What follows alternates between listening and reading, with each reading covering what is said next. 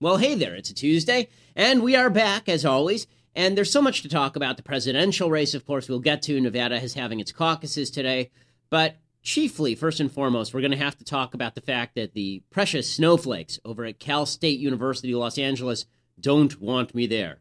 So, hey, F them. I'm going anyway. I'm Ben Shapiro. This is The Ben Shapiro Show. Beyond the political discussion, tend to demonize people who don't care about your feelings. So a little bit of backstory. Let's start with when this thing was scheduled. This this thing has been scheduled for at least two and a half months. So two and a half months ago, the Y A F, Young America's Foundation, the Fred R. Allen Lecture Series, they decided to sponsor me to go to ten campuses all around the country. And one of the groups that applied to have me come speak was the was the Young America's Foundation student group over at C S U L A, California State University, Los Angeles. Now, I pay taxes in the state of California, which means I'm supporting all of these students to go to this second-rate school. And I decided, you know, obviously to go, and, and it was going to be a good event. We had people on the ground. Kids were on the ground putting up flyers. And as we've been reporting from time to time all throughout this process, it's it's there, there's been a lot of blowback from various folks on the left. So, for example, there's a professor named Robert Wide who threatened to wrestle students for sponsoring the event. He called them white supremacists because there's nothing white supremacists love better than Orthodox Jews talking in public forums. We're their peeps. There is a Black Lives Matter activist who's a professor named Melina Abdullah. Her big thing is abolish the police, which won't hurt black people in any way if the police just go away. That'll, that'll definitely help black people. And she posted on her Facebook page, quote, "I say this event is a problem. What we gun do, y'all."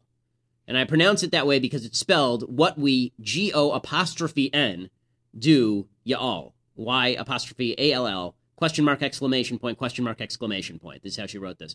And one of her apparent students, a guy named Reuben Martin, replied, quote, "You want," and I'm reading this as it's written, okay? I'm not making fun of the guy. He wrote, "You want I should hoid 'em, boss. I's got a few's ideas me and de fella's been kicking round. Only ting is he won't be talking or looking so nice no more. We'll take the cannolis." And it's written exactly like that. Like Hoyt is spelled H O I W T. And boss is spelled B W O S S. So clearly, the academic credentialing over at C S U L A is not particularly high. But aside from that, you know, we're going ahead with the event. They were they said there was going to be a protest, and fine, that's how this stuff tends to go.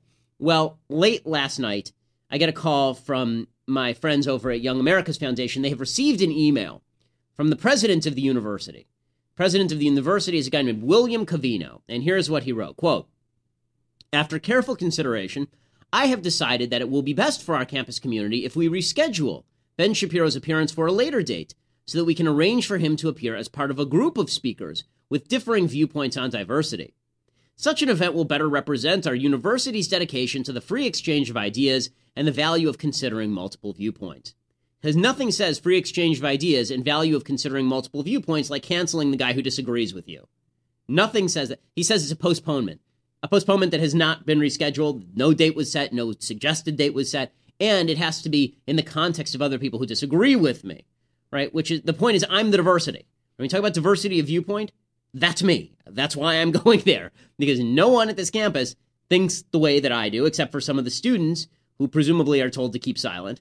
And so that was the point, is I'm the diversity, but that's not diverse enough to them, and what they mean by that is that in order for, for there to be more diversity, I need to be subsumed in this broader conversation by folks on the left browbeating me.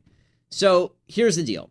Number one, this violates the law. Okay, it violates the First Amendment. It actually violates eighteen U S C nineteen eighty-three. It violates civil rights law. None of all of that is secondary to me. This is a free speech principle now.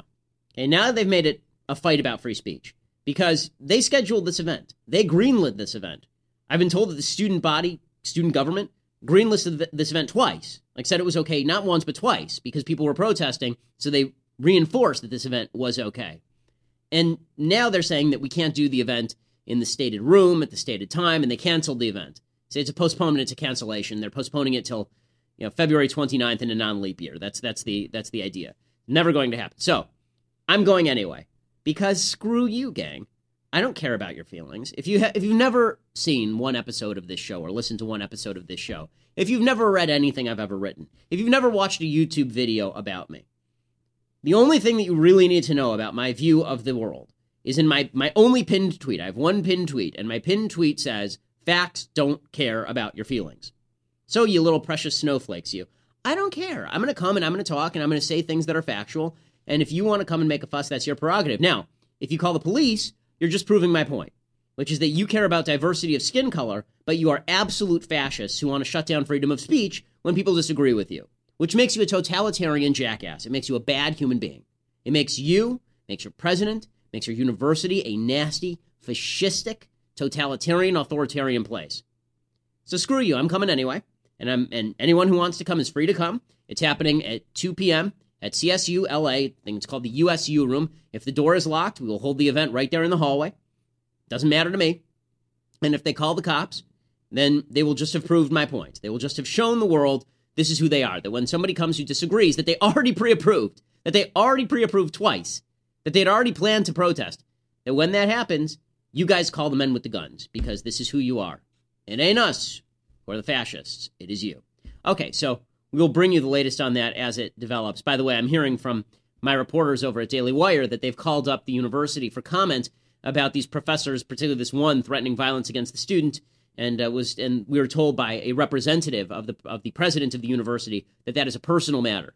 So just to get this straight, it's a personal matter when a professor paid for by my tax dollars threatens students who don't agree with him, but I have to be banned from campus because they need a more diverse viewpoint. Again, that's called viewpoint discrimination under the Constitution. It's not a value-neutral thing. If I, th- They've had many leftist speakers speak on campus before, ranging from Cornel West, the radical black liberationist, essentially, to Angela Davis, the former terrorist and communist. And all these people have spoken at their at their university, and no problem. Only I need to be drowned out in, in diverse voices. So this is all very exciting. And we'll keep you apprised. There will be cameras. I know that, that the, there's multiple websites, multiple press outlets that are coming, and it should be a it should be a hubbub. So stick around and make sure that you watch that. We'll obviously post any video uh, that comes in from that. And I, I already know what I'm going to say in the speech. And let me tell you, folks, it's dynamite. It's a really good speech. So I'm very much looking forward to to speaking with the students as well as as with the panty waist fascists who run these universities. Okay, on to the presidential race. So.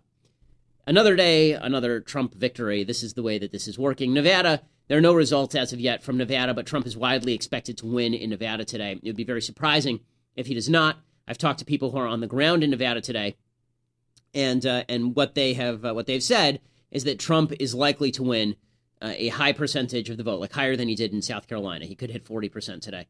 And then we head into a series of primaries that do not favor Ted Cruz or Marco Rubio. They favor Cruz more than Rubio, but they don't favor either. Trump is now leading in Ohio by five points, according to the latest poll, over John Kasich, which means John Kasich has no reason for being in the race. He's behind Ted Cruz in Texas by eight points, thirty-seven to twenty-nine. The problem is Texas is a proportional representation state.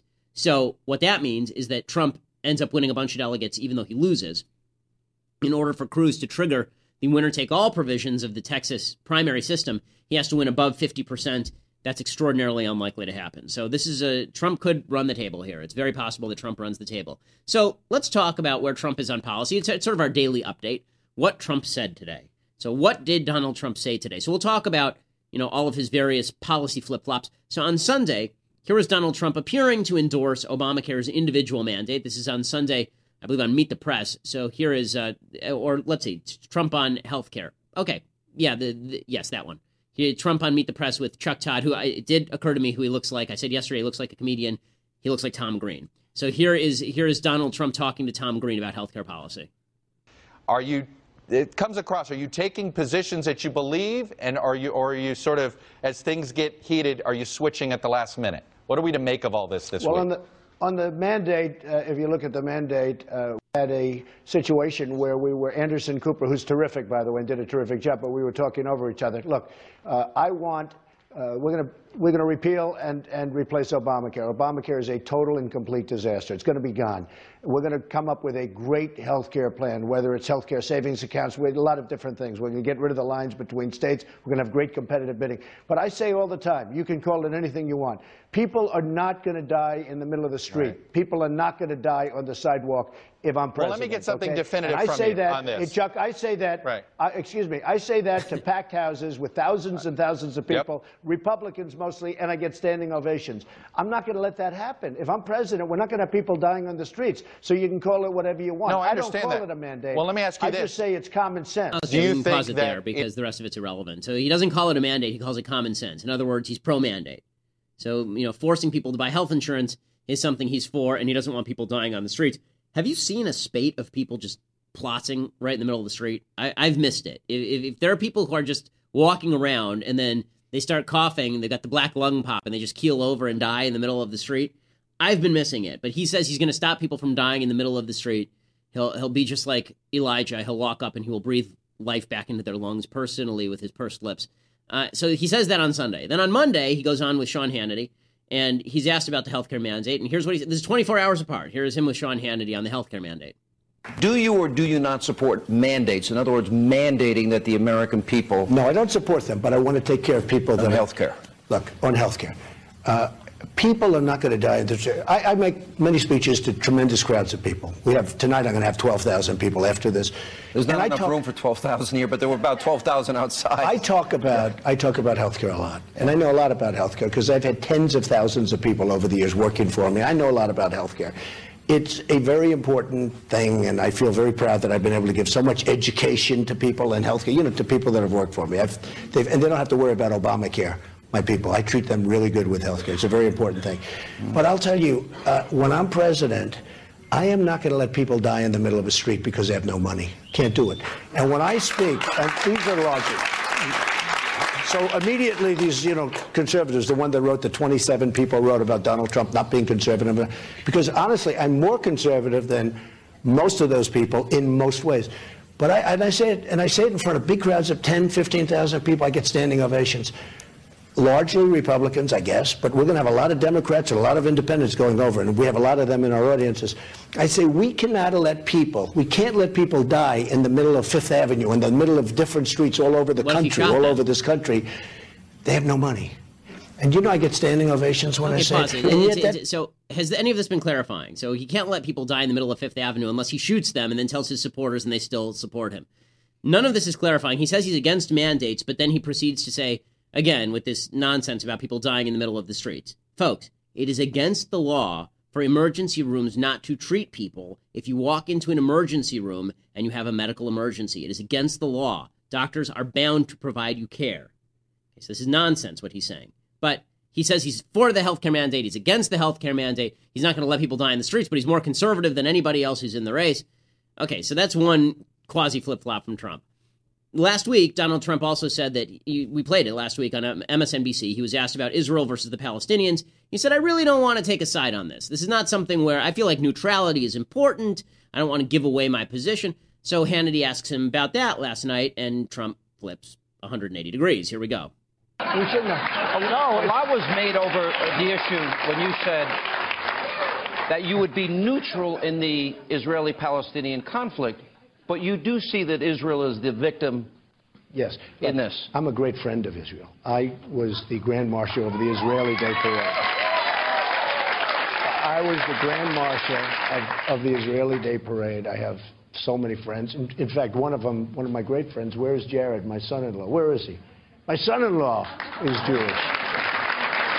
And he's fantastic, a very successful guy in uh, New York real estate. Expecting a baby any day. And they're going to have a, Ivanka's going to have a baby over the next week or so. And yeah, baby. Woo! So there's nobody closer. And Bibi Netanyahu asked me to do a commercial for him for his campaign. I did a commercial for him. But I think what you want to do is the ultimate deal would be making a deal between Israel and the Palestinians, if we could do that, if that's possible, okay? I have been told by people, very high-level people, it's impossible. Because the hatred, especially on the one side, I won't even say one side. On the Palestinian side. Is so intense, it's so incredible. And from the time they're two years old, they're told to hate, to hate, to hate. It's got to be taken away. I mean, they, I've, I've heard stories that are just unbelievable. It's got to be taken away. But here's the thing. I've been told, and I use that as an example. When a deal is tough, I say it's nothing compared to this. Uh, this is the toughest of all deals. I'm not saying the best. This, this is the toughest deal to make, okay? If they can't make the deal like the, the Iran deal, that's like a simple deal. That should have taken a week or less. It took years and years and years. This is a deal that's tough. I've had people that are very smart and great negotiators involved in negotiations, and that deal they have not been able to do it. Okay, I would like to do it. So, so he, again, he's saying he's pro-Israel, and then he says it's a, it's a, it'd be a great deal to make, but it's a tough deal, and I don't know if we can make the deal. And first of all, it's not a question of a deal. I mean, for folks who have been watching the Israeli-Palestinian conflict for a while, it is a conflict between people who want to live and people who want those people to die. I mean, that's what the conflict is. There's no deal there. And he's sort of saying that, but who knows? I mean, if he, if he got in office, we should have done the Iran deal in a week. Well, what is he even talking about? What is he even talking about? And then none of this matters. None of it matters. And the reason it doesn't matter is because of the next clip. Because here's Donald Trump on Hillary Clinton. Before we get to our next question, we were talking during the break about Hillary Clinton. And if a Republican wins, if you win, you'll have an attorney general. The statute of limitations will not have passed. Six years, actually. Well, look, you have no choice. I mean, we have to solve all sorts of problems, and fairness is you have to look into that. Now, maybe she can prove her innocence, but it just seems to me that I think the public knows everything that they're going to know. You know, the emails have come out, and it's, it's, she seems to be guilty. But you know what? I wouldn't even say that.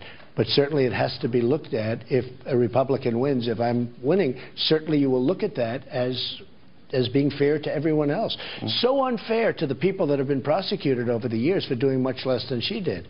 So she's being protected, but if I win, certainly it's something... So you think she's running for her own survival? I think she's running a very important race, the most important race of her life before, and not just because it's president. I mean, she's running a very important race. I'll bet you that Barack Obama would pardon her before he leaves. Let's get back to our... Uh, our I didn't say I would pardon her. No, come on. I agree with Mister Trump on this. Okay, so Trump says, I'll prosecute Hillary Clinton if I become president of the United States. First of all, why no one else in the Republican race has said this? I'll have my attorney general look into it, and prosecution certainly looks warranted, is beyond me. But this is why, because everything else goes by the wayside. Trump fights. He fights. And because he fights, he wins. And Trump is a total reaction to the to the blowback from the from the establishment right. So David Brooks, he's just become a joke. I mean, David Brooks is the establishment conservative New York Times writer. For folks who can't see me, I'm, I put those that in air quotes. He's not conservative. He's a guy who just wrote a column like a week ago saying that he's going to miss Barack Obama as president of the United States. David Brooks on Sunday said that Republicans should consider Barack Obama's judicial nominee. Trump is a direct reaction to people like David Brooks, and you'll see why. There may not have been disagreements that way, but there certainly are disagreements politically, uh, David, over what's going to happen now. The president says he's going to nominate someone. The Senate Republican leadership is saying, well, we're not going to confirm them. We may not even consider. Yeah, well, uh, of course they should consider. I mean, he is president, and the Constitution says the president nominates, and the Constitution is there to put rules around our struggles for power. John Marshall was nominated by John Adams, uh, like, after the election had already happened. Uh, and so I think it's totally fair, and the Republicans can probably get away with not doing anything. And to me, what it will do, and I don't know the effect of this, it'll polarize the bases. It'll create more conflict. It'll elevate the social issues on the Republican side. It'll elevate campaign finance on the Democratic side. And so it'll probably have a polarizing effect on the election. If the candidacies are strong, it would probably help a Cruz and a Sanders because the issues that would get elevated. So the Republicans, to avoid all of this, they should just go along and get along. And so people say, screw this guy. I'll go with the guy who's who's the most brash, and that's Donald Trump. The the other problem for, for some of the other candidates in the race is because Trump is so brash, he actually has a strategy to what he's doing. And we can kind of gaze into how this strategy works. Clip ten is the one that I'm looking for here. This is Ted Cruz talking about what he wants to do with illegal immigrants. And the reason that this is important, I'll explain in just a minute. Here's Ted Cruz last night with Bill O'Reilly on the O'Reilly Factor. Here, here's a policy question I need you to define for me tonight. Yeah. twelve million illegal aliens here in, in, in America. Uh, mm-hmm. Mister Trump says he would deport them forcibly. The federal authorities would round them up and uh, send them back home. Costs a lot of money, but he says it's worth it because we just can't allow the law to be broken this way. Would you round up twelve million illegal aliens here, and if so, how? Listen, we should enforce the law. How do we enforce the law? Yes, we should build a wall. We should triple the border patrol. And federal law requires that anyone here illegally that's apprehended should be deported. You would know you the go biggest look difference, for Bill? Them, though, as but, Mister Trump would look for them uh, to get them out. Would you do that if you were president? Uh, look, of, Bill, of course you would. That's what ICE exists for. We have law enforcement that looks for people who are violating the laws okay. that apprehends them and, and deports there. them. But Bill, wait, wait, wait. Just let me get this straight, because this is important, very important. So, so, mm-hmm. uh, and I use the same example. Um, so Tommy O'Malley from County Cork in Ireland is over here, and he overstays his visa, mm-hmm. and he's got a couple of kids, and he's settled into Long Island. And you, President Cruz, are going to send the feds to his house, take him out, and put him on a plane back to Ireland? Uh, you, you better believe it. Now, right now, we actually can't do that, because we don't have a biometric exit entry system, so we don't know when, in your example, right, right. Tommy you goes home. Him, but, but you would, Federal you, law you requires... Okay, but, but then the court uh, would probably, as I told Trump, the court would probably block you. Uh, look, I'm, I'm sorry to, to cut you off, but I want to get to the meat of this. The court, federal courts would probably block you from doing that, taking Mister O'Malley and putting him on a plane. Why would they do that? Because due process. Well, why would they do that? Due process. Even no, if you're here, no, no. even if Look, you're listen, here I've illegally, spent my entire life as a constitutional lawyer. No, that so. is not. So federal law right now requires a biometric exit entry system on visas. The Obama administration refuses to enforce federal law. As president, I will put that in place so we will know the day someone overstays their visa and be able to send law enforcement to apprehend them and send them home. And the biggest difference, Bill, between Donald Trump and Marco Rubio and myself is that both Donald Trump and Marco Rubio would allow those twelve million people to become U S citizens. Donald said once he deports them, he'd let them back in as citizens. I will not. And, and for anyone who's concerned about jobs, doesn't want to see wages driven down, right. they, they are going to be under existing law. They're not eligible to come back in legally if they have been deported for breaking the law. Okay. And, and I think Donald Trump and Marco Rubio are wrong. So we can stop this here. So, so here's Ted Cruz taking a very, very hardline position. Now, just a, about a month ago, Jake Tapper from C N N asked Cruz the same question. He asked him, would you send people to go out and apprehend all the illegal immigrants? And here's what Cruz said then. He said, no, I don't intend to send jackboots to knock on your door and every door in America. That's not how we enforce the law for any crime. We don't have any system that knocks on the doors of every person in America. We also don't have people going door to door looking for murderers. We don't live in a police state. We do have law enforcement. So it's not a complete contradiction, because here you have Cruz saying that once you have biometric scanning systems, you'll know where people are, so you won't have to go door to door or anything. But there's no question he took a much harsher tone now than he's taken five weeks ago. Cruz seems to think he can outflank Trump on immigration. He can't. The reason he can't is because Trump plays this game on his positions that makes it very, very difficult to actually pin him down. Here's what he does. Because Trump is a simplistic thinker on politics, he hasn't spent any time with the political issues. It's all gut for him. If he's asked a question, he immediately takes the most extreme possible view. So people ask him about illegal immigration. We're going to build a wall, make Mexico pay for it, and deport everybody. Right, that's what he says. Then we get to ISIS, and he says, we're just going to either let Putin take care of them completely, or we'll bomb them into submission completely. And then when it comes to immigration, he says, no Muslim immigrants of any sort, even if they're people who have been allies of the United States in Afghanistan working with American soldiers, no way, no Muslims, no how, right? And then that's only the first step. The next step is he looks at the polls. And if the polls like what he's saying, he doubles down on it, and he says, I'm not only do I not want people coming in illegally, I'm deporting everybody, and I'm the strongest on this issue, and I've always been the strongest on this issue. Doesn't matter, I switched my position from three years ago. I'm now the strongest person on this issue. If the polls, by the way, say that they don't like what he says, he pretends he never said it. I never said that. I never said I liked the individual mandate. I've always been against the individual mandate. Now, we need something that doesn't let people die on the streets, you know, like kind of an individual mandate, you might say, but you need something, right? So he, he takes the poll, and then he adjusts. And then, if somebody tries to outflank him, he attacks. So you have Cruz here trying to outflank him on immigration. He says, no, no, no. I was always here. I was always the harshest guy in the race. It's Ted Cruz, who's now trying to steal my thunder because he's copying me. So it's impossible to outflank him, except in a in an unpopular position, right? Because he's already looked at the polls. So what he does, he takes this position here, all, all the way out on the right. And then if the poll says, go to the center, he moves to the center. And if someone tries to outflank him, he knows he wins already because he's already moved to the popular position. And if the popular position is the hard right dis- position, which he didn't come to ideologically, he just kind of spat it out, then he stays there, and then no one can outflank him. So that's that's the, the way that Trump plays this political game. And he gets away with it because people like him. They sort of like his persona. They trust that he's being honest even when he's being wildly dishonest. And that's why Cruz is going to have trouble making this particular attack. Marco Rubio's tried a different tactic. Marco Rubio's tactic, the senator from Florida, his tactic has been, I'm going to attack Trump for being unelectable. People don't like him. People think he's a jerk. He's unelectable. Here's Marco Rubio making that case on uh, making that case as clip six. We can't win if we nominate someone, if we nominate someone that half of the Republican Party hates. We're going to be fighting against each other all the way to November. We will, we can't, I don't care how much you may think they're funny or how interesting they may sound. If we nominate someone that forty to fifty percent of our party doesn't, can't stand, we are going to lose. We are going to lose if we nominate somebody that, that the Republican Party can't stand, right? And, and there's only one problem, Marco, which is that half the party hates everybody. Meaning the Trump people, if you're the nominee, they're not going to show up. The Trump people can't stand you. So this is a poor argument too. Trump has a better electability argument than Rubio does, actually, because Trump at least says, here are the people I'm going to bring in who you're not, right? Who are the people? I, I had this argument with a friend yesterday. Who, are, which are the states that Marco Rubio is going to win that Mitt Romney did not? He might win Florida. It's his home state. Is he going to win Virginia when Romney didn't? I don't know that he will. Is he going to win Ohio? Why would he?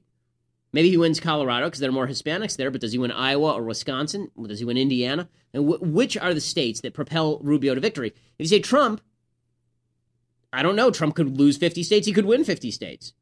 I mean, there's a, there's a plausible world in which Donald Trump wins New York, for example. That's not completely implausible. It's a lot more plausible than Rubio winning New York. So the electability argument isn't going to cut it either. And Donald Trump is is kind of brushing at Rubio. He's brushing him off. He's not really even taking Rubio seriously. He's expending most of his effort right now on Cruz because the next set of primaries all are in the South and tend to benefit Cruz more than Rubio. So here's Donald Trump playing the eligibility card. He's going to, dec- to declare everybody in America ineligible except for Donald Trump. It's it's really quite astonishing. You actually sent out a retweet yesterday suggesting that Marco Rubio might be ineligible to be president, a tweet that said both Cruz and Rubio are ineligible to be POTUS. Do you really believe that? I think the lawyers have to determine it. Uh, not, it was a retweet, not so much with Marco. I'm not uh, really that familiar with Marco's circumstance. But then why I know that Ted has a problem, but I think that uh, because I'm not sure. I mean, let people make their own determination. I know Ted is being now, I think he's being sued by somebody, having nothing to do with me, by the way. He's being sued by somebody, uh, maybe it's in New York, having to do with eligibility. You're really not so sure that Marco Rubio that is eligible to run for president? You're really not sure? I don't know. I, I really, I've never looked at it, George. Honestly, I've never looked at it. Uh, somebody said he's not, and I retweeted it. I, I have uh, fourteen million people between Twitter and Facebook and Instagram, and I retweet things, and we start dialogue, and it's very interesting. And maybe that's why I have fourteen million people. Another uh, have you, two hundred people. Do you I think don't know. So he says what he feels like saying, and he starts dialogue, and sure, he retweeted some white supremacist somewhere, but started a dialogue, didn't it? I mean, come on.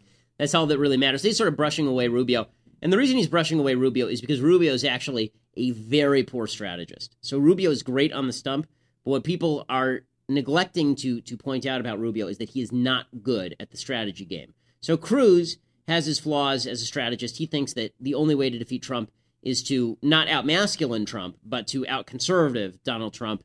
That's not working because of the strategy I pointed out earlier. Rubio thinks that the way he's going to defeat Trump is becoming more establishment than Trump, which is just a mistake. So he trotted out Bob Bob Dole yesterday, age one hundred ninety-seven. Bob Dole, after having granted his his patina of, of approval to Jeb Bush, took his leprous touch to Marco Rubio. Here we go. My good friend Jeb Bush is no longer running. I'm supporting Rubio. Wait, did we just make some news here? So you're you're endorsing Marco Rubio? Right. So why he worked for me in my seventy-six, ninety-six campaign in Dade County, Florida. And so I've had an acquaintance with him way back to ninety-six. And he was a hard worker, and as much as I love John Kasich, you know, Rubio, I think, is probably a better candidate, and he's young, he's forty-four, he's two years older than Kennedy was when he was elected, three years younger than Obama when Obama was elected, but I think he would bring. Uh, we need to stop this before I go comatose. I'm sorry. Like, there's only so much Bob Dole that you can take in a in a setting. Bob Dole, you like it, I like it. The American people know it. Okay, so so Bob Dole endorsing Marco Rubio in what has to be one of the most inspirational endorsement messages ever recorded for a presidential candidate. And then Rubio doubles down on his moderate credentials. He says that Illegal immigration, yeah, I'm not going to try to out-tough Donald on illegal immigration. If we just clear up this whole, like, border mess, well, I think everybody will be okay with the illegal immigrants who are already here. Here's Marco Rubio. Remember, this is the guy who says that he's not for amnesty anymore. Uh-huh. Here's Marco Rubio. Your vision, not the American people's vision, your vision. You got twelve million people living here. Trump says he's going to round them up, use federal authorities and federal power to force them to go back home. Some people say that's not realistic. Some people say that won't happen because courts would block it. But your vision is to deal with illegal aliens here who have broken our laws. How? What will you try to sell well, the voters? Yeah, and first, just to set the record straight, my parents came in nineteen fifty-six before Castro. They came through the regular green card process. They applied, and they entered the country um, the, the normal immigration way. They didn't right. have any sort of special status. And then as far as the twelve million that are here, look, I, I don't believe the American people support some sort of militaristic roundup of individuals, and I don't think you could carry it out. And the sort of tactics that would require would offend the American people. And the good news is we don't have to do it that way. If you secure our border, if you secure our border, if you put in place mandatory E-Verify, if you put in place a mandatory entry-exit tracking system, if we prove to the American people that illegal immigration is finally under control, I think the American people will respond in a very rational, reasonable, but well, responsible way about way, what though? do you do with someone that fits certain criteria. In okay, your so mind. That's, that's, Again, that's I don't, the end of it. I mean, this is well, what he's saying right now is, yes, amnesty, as soon as we've cleared up the border issue, which, again, that does not make anybody feel real sanguine about Marco Rubio as president. So Trump continues to dominate because he's the toughest guy, because of his strategy, because of all of this. And he's been spending a lot of time knocking out the only other contender, who's Cruz. And so, as I said, Cruz is trying to outright wing Trump instead of outmasculine him, and it's failing dramatically. So yesterday, there was this video that was going around of, of Marco Rubio, and it's it's a video that's, that's, that was distributed by the Cruz campaign, by Rick Tyler, who's the, the was the Cruz communications director. Here's what that video looked like, and then we'll tell you the rest of the story. Meanwhile, uh, we've actually got a little bit of video from the campaign trail, and I know, uh, Brett, you're familiar with it. Uh, over the weekend, Saturday morning at a Hampton Inn, Marco Rubio was going down to breakfast. He spotted Ted Cruz's father, Rafael, at breakfast. On the table next to him, uh, a Bible, also a Cruz staffer right next to him. What, what happened then was uh, somebody incorrectly subtitled what had happened, put it on YouTube, and then the Cruz campaign uh, retweeted it and whatever, uh, put it out there. But anyway, what, they, what was said was, Rubio said, got a good book there. All the answers are in there, especially in that one. But the way it was incorrectly subtitled, not many answers in that book, and now the Cruz campaign has had to apologize. Okay, so so that's a good explanation of what happens in the video.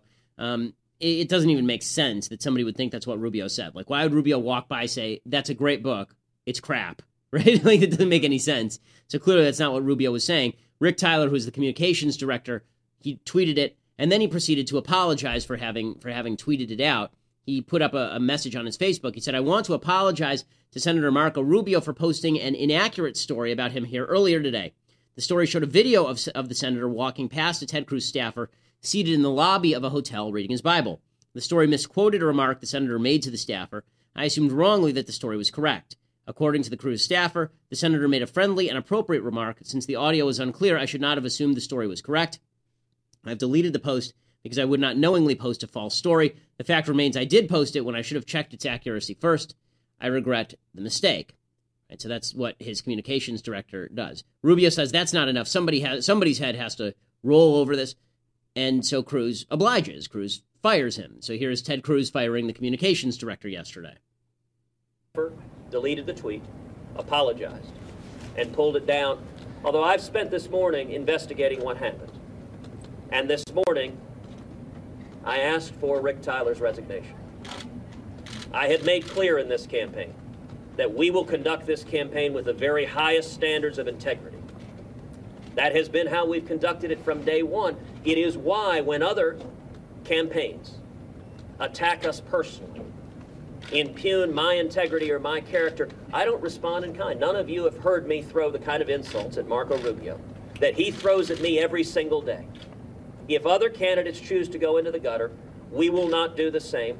Rick Tyler's a good man. This was a, a grave error of judgment.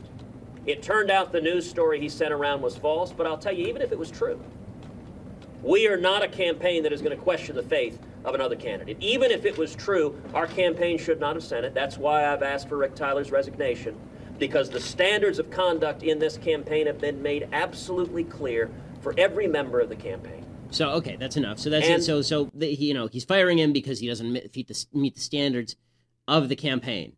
So did that help Cruz or did that hurt Cruz? Well, here is how the here is how the Rubio campaign responded. Quote, Ted Cruz, well, here it is. Rick is really a good spokesman who had the unenviable task of working for a candidate willing to do or say anything to get elected. There is a culture in the Cruz campaign from top to bottom that no lie is too big and no trick too dirty. Rick did the right thing by apologizing to Marco. It's high time for Ted Cruz to do the right thing and stop the lies. So in other words, Cruz does what Rubio wants, and Rubio proceeds to stab him right in the face with a piece of glass.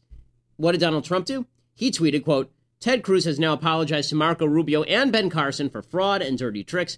No wonder he has lost evangelical support. And then Donald Trump went on T V and called Ted Cruz a liar. Here's Donald Trump calling Ted Cruz a liar after having fired a guy for tweeting bad information. Here it is. I have one going on now, Cruz. He's got an ad, something to do with I want to take away your land and I want to keep it in the federal government. And I don't even know what the hell they're talking about. It's an ad. It's a Cruz ad. It's a Cruz scam. I'll tell you, so the evangelicals didn't vote for him. You know why? Because they don't like liars. They're really smart people. They don't want to vote for a liar. Okay, that's enough. So we didn't want to vote for a liar. I have an ad. Today, by the way, Donald Trump, same day. Same day. Here's Donald Trump saying he never questioned Cruz's Christianity. Last week when the Pope uh, made his remarks questioning your Christianity, you said, quote, no leader, especially a religious leader, should have the right to question another man's religion or faith. But just last week, you questioned Ted Cruz's Christianity several times in the course of the campaign. Might have even helped you win South Carolina. So why is it okay for you and not okay for the Pope? No, I never, I never questioned Ted's uh, anything having to do with his religion. I just said, you can't lie and hold up a Bible, and you can't do that. You just can't do that. It's not appropriate. And oh. I was tough on him in that because things were said about me that were not true. And Marco Rubio actually said that he lied, and I've never seen a politician say to another politician that he lied. I guess it happens, but what Marco actually gave me cover because he actually said the same thing, and he said it during the debate that he was lying. So I just said, you can't say things which are lies and, you know, claim Christianity. You just can't do it. I just don't think it's good. I'm not okay, questioning so that's enough. I mean, it, it, this is such nonsense, but this is what Trump does. So Trump is taking out Cruz on the bait. So Cruz apologized. This is the no apologies campaign, folks. This is how this works. He who apologizes first loses. That's how this works in these primaries. You apologize, people are going to step on your throat, and they are not going to step off your throat until you are done breathing. The biggest mistake that Ted Cruz made in this campaign, the biggest one, was not standing by as Trump rose and then riding his coattails a little bit and then turning on him. None, none of that was a huge mistake. That all made sense.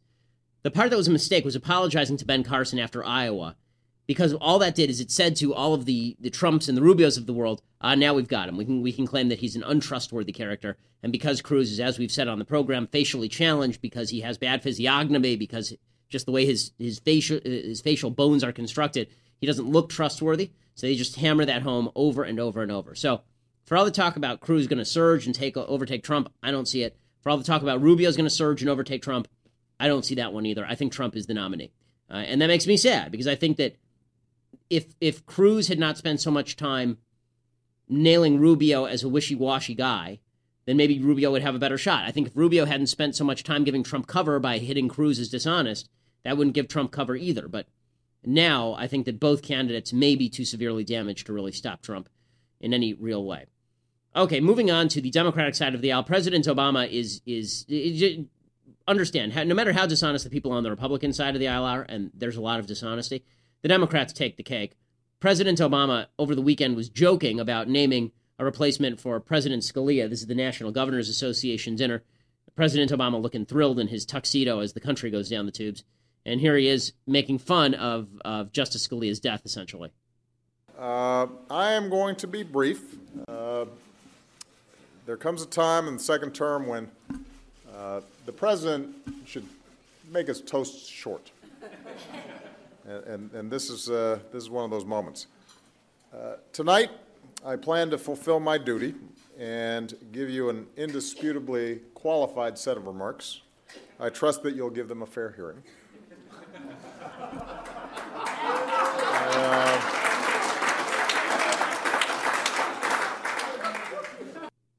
He is so galling. So there he is saying that they have to give his, his nominee a fair hearing. His vice president, Joe Biden, in nineteen ninety-two, just to just to show you how dishonest these folks are. This is Joe Biden back when he had real hair, uh, and, and he'd just come off of a plagiarism scandal that finished his presidential campaign in eighty-eight.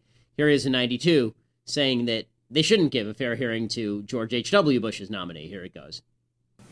Mister President, where the nation should be treated to a consideration of constitutional philosophy, all it will get in such circumstances is a partisan bickering and political posturing from both parties and from both ends of Pennsylvania Avenue. As a result, it is my view that if a Supreme Court justice resigns tomorrow or within the next several weeks, or resigns at the end of the summer, President Bush should consider following the practice of a majority of his predecessors and not, and not name a nominee until after the November election is completed. Okay, so we can shut this idiot up. But that's that's that's what's amazing. So they, they, on the Democratic side of the aisle, they're so dishonest. Chuck Schumer has said that he, they shouldn't approve late-term Bush nominees. You got Joe Biden saying they shouldn't approve late-term Bush nominees, but everybody should approve late-term Obama nominees. Dishonest people altogether. Okay, time for a couple of, one quick thing I like and then one quick thing that I hate. So, thing I like, I've been doing a little bit of music this week. So yesterday we did Carole King. Today, uh, I'm, I'm sort of dating myself here, but these are all people before my time. So I grew up on this music because my parents were into this music.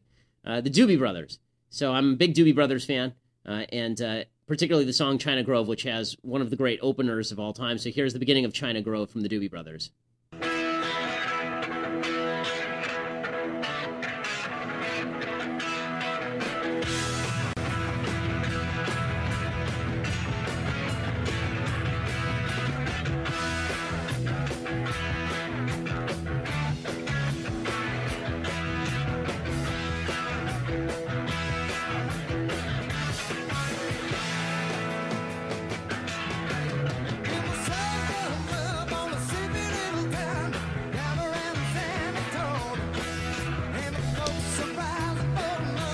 Okay, so that's good stuff. And uh, and just notice something. The, the Doobie Brothers, there's like the good Doobie Brothers, and then there's the, the, the not as good Doobie Brothers. So Tom Johnston is the as the lead singer, good Doobie Brothers.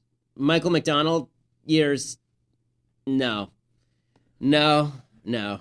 So that, that's the good. If you're ever into Doobie Brothers stuff and want to check it out, make sure that you have the early Doobie Brothers, not the late Doobie Brothers, with, where... M- for whatever reason, Michael McDonald sounds like he's singing through a dish rag. I don't know why that is. It's just, you have no, it, the, the only thing that he has in common with, with Tom Johnston is that, you know, they don't speak English. None of what they're saying is ever, like, I have no idea what the lyrics to this song are, but it's a, but it's a good song. Okay, a quick thing that I hate. Louis Farrakhan is making headlines again, this anti-Semitic piece of human debris, uh, head of the Nation of Islam.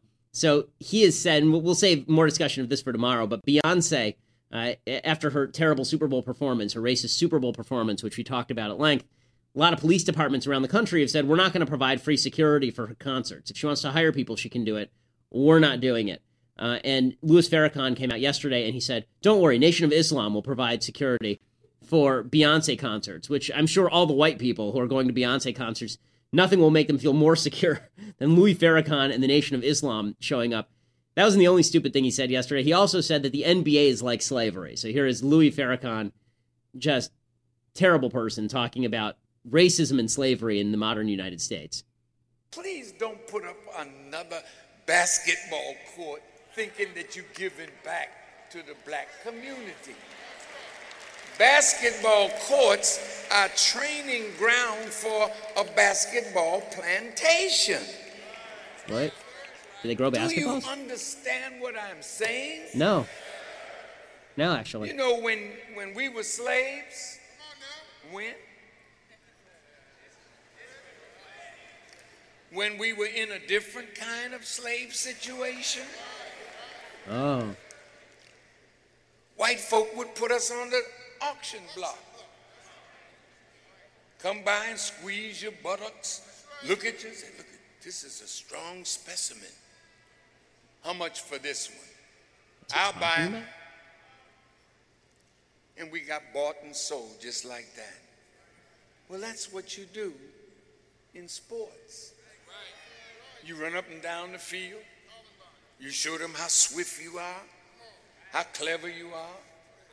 And they're sitting there watching you, timing you. That's a good one.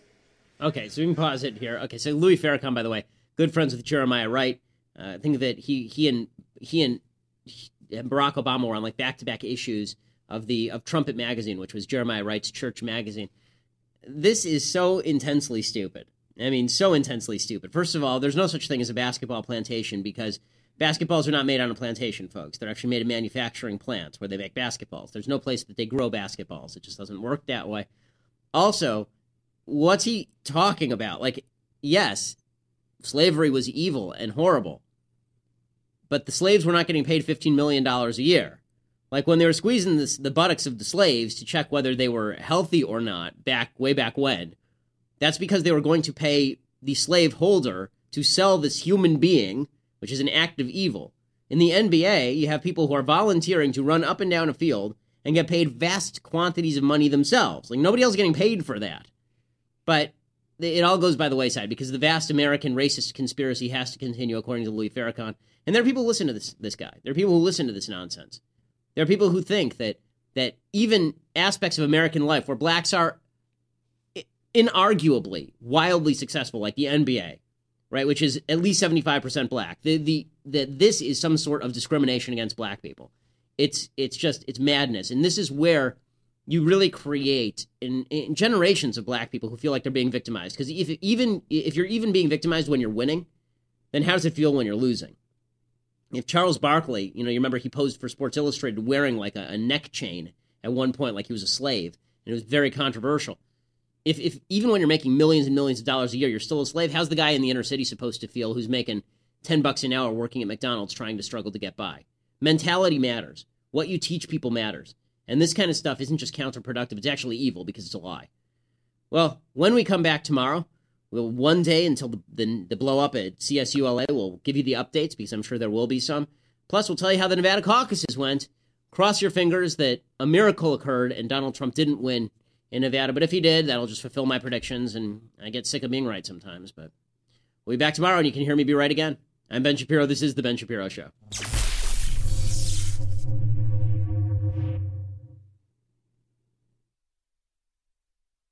We'll get to more on this in just one second. First, Pure Talk believes in American values, and that free should mean, you know, like free. So when you switch to Pure Talk today, you'll get a free Samsung five G smartphone. There's no four-line requirement, no activation fee, just a free Samsung that's built to last with a rugged screen, quick charging battery, and top-tier data security. Qualifying plans start at just thirty-five bucks a month for unlimited talk, text, fifteen gigs of data, and a mobile hotspot.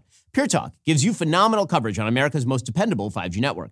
It's the same coverage you know and love, but for half the price of the other guys. The average family saves almost one thousand dollars a year. So I challenge you to choose a company that actually doesn't hate your guts and shares your values. Let Pure Talk's expert U S customer service team help you make the switch today. Go to puretalk.com slash Shapiro to claim your eligibility for your free brand new Samsung five G smartphone and start saving on wireless today. Again, go to puretalk.com slash Shapiro to switch to my cell phone company. I've been using them for years. They're fantastic. You'll love them as well. Go to puretalk.com slash Shapiro and claim your eligibility on that free brand new Samsung five G smartphone. Start saving.